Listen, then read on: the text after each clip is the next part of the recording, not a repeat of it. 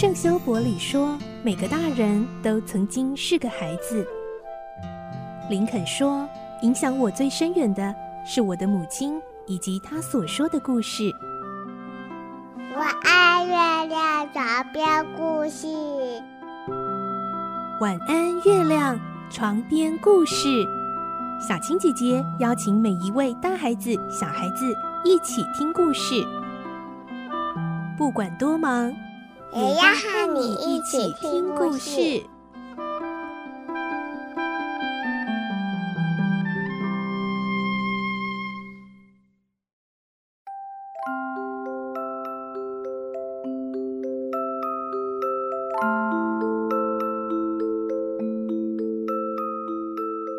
晚安，欢迎你和我们一起听故事。我是小青姐姐，今天我们继续听《孤雏泪》第十四集的故事喽。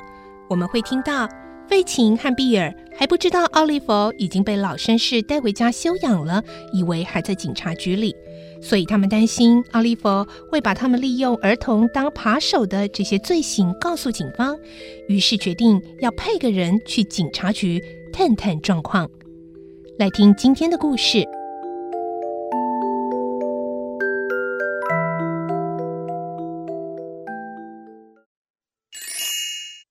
孤雏泪》十四集，少女南茜。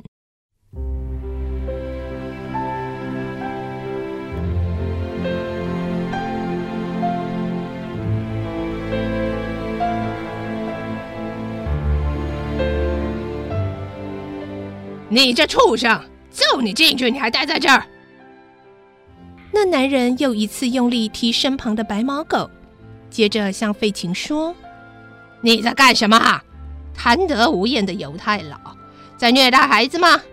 如果你不想养那些孩子，就送给我喂狗好了。这畜生啊，食量真大，都快把我吃垮了。说着，又踢白狗一脚。嘘，小声点，比尔先生。费琴说：“不要这么大声嚷！”得啦，别对我说什么先生的。男人提高了嗓子。被你叫先生的人准没好事。你生气了？费琴说：“可不是嘛，老子专程来拜访，而你却弄出这种场面来欢迎我。”叫比尔的男人把帽子甩在桌上，拉了张椅子，一咕噜地坐了下来。来杯酒怎样？可别下毒药啊！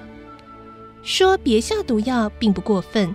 因为费琴转向碗柜拿酒杯时，脸上露出阴险邪恶的神色，令人不寒而栗。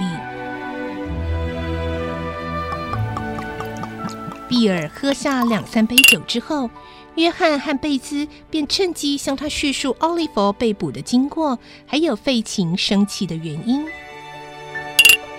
比尔先生，呃，就是因为这样，所以我才生气的。费琴说。如果奥利弗向条子说出我们的秘密，那就麻烦了。可不是，比尔说：“你现在的处境很危险啊，费琴。”你才危险呢，费琴说：“如果事情爆发，说不定你会比我更不利呀。”经费琴这样一说，比尔也打心底震惊了一下。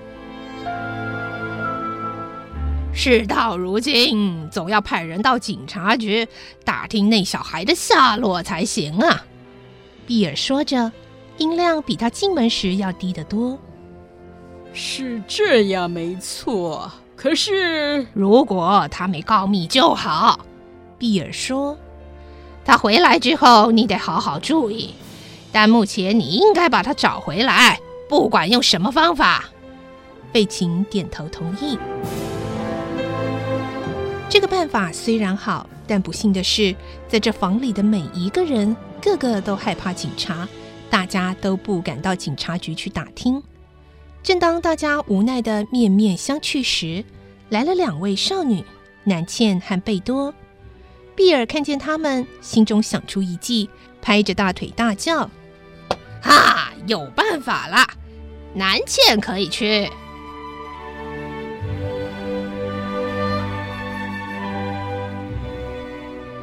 两位少女问清了原委之后，南茜说：“我去，我不行啊，没这回事。”碧儿说：“条子不认识你。”可是我不想到警察局去找人。费琴，南茜要去啦。碧儿说：“你不来拜托他吗？”于是费琴老人走上前，软硬兼施的哄得南茜不得不答应。南茜不久以前才到伦敦，所以警察还不认得她。她不必像其他人一样有太多的顾虑。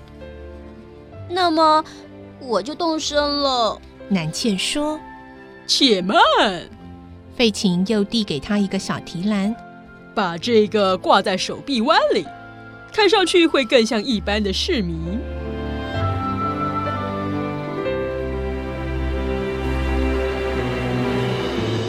没多久，南茜便偷偷来到警察局后面的马路上。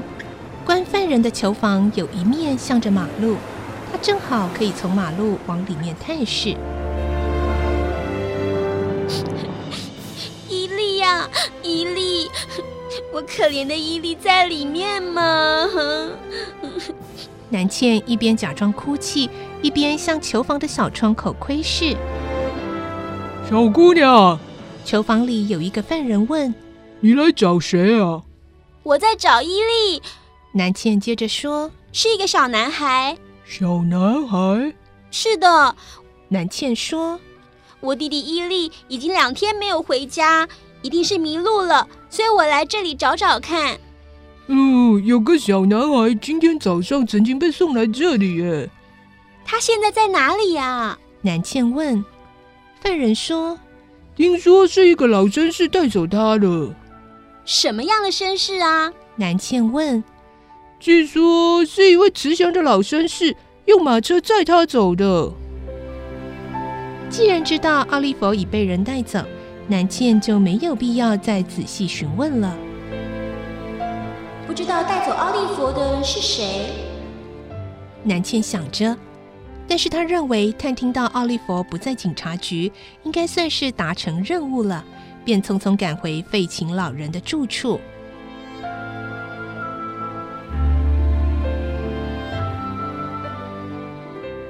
费琴听了南茜的报告后，激动地说：“啊，好极了！贝兹，你出去打听奥利弗的下落；南茜，你要继续帮我寻找奥利弗。这些钱你们拿去。”今晚我把这屋子关起来，找个地方避避风头。大家走吧，不要待在这里等人来抓。费琴说完，把他们都赶出门外，然后将所有的窗子都加了三道锁，最后才拿出那只无意中被奥利弗看到的箱子，准备逃走。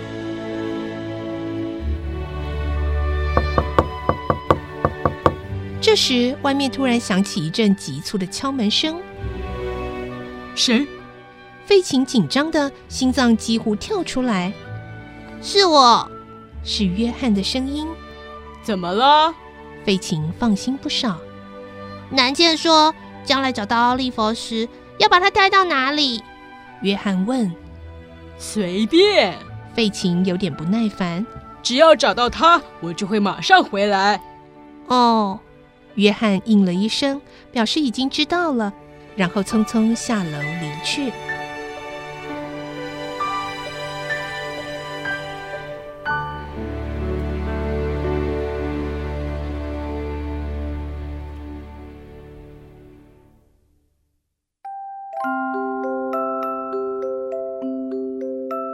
嗯今天的故事就先听到这里喽。费琴他打算先开溜，哎，到底是为什么呢？而后来在老绅士家中的奥利弗又过着什么样的日子呢？明天我们再继续来听孤雏泪的故事。我是小青姐姐，祝你有个好梦，晚安，拜拜。小朋友要睡觉了，晚安。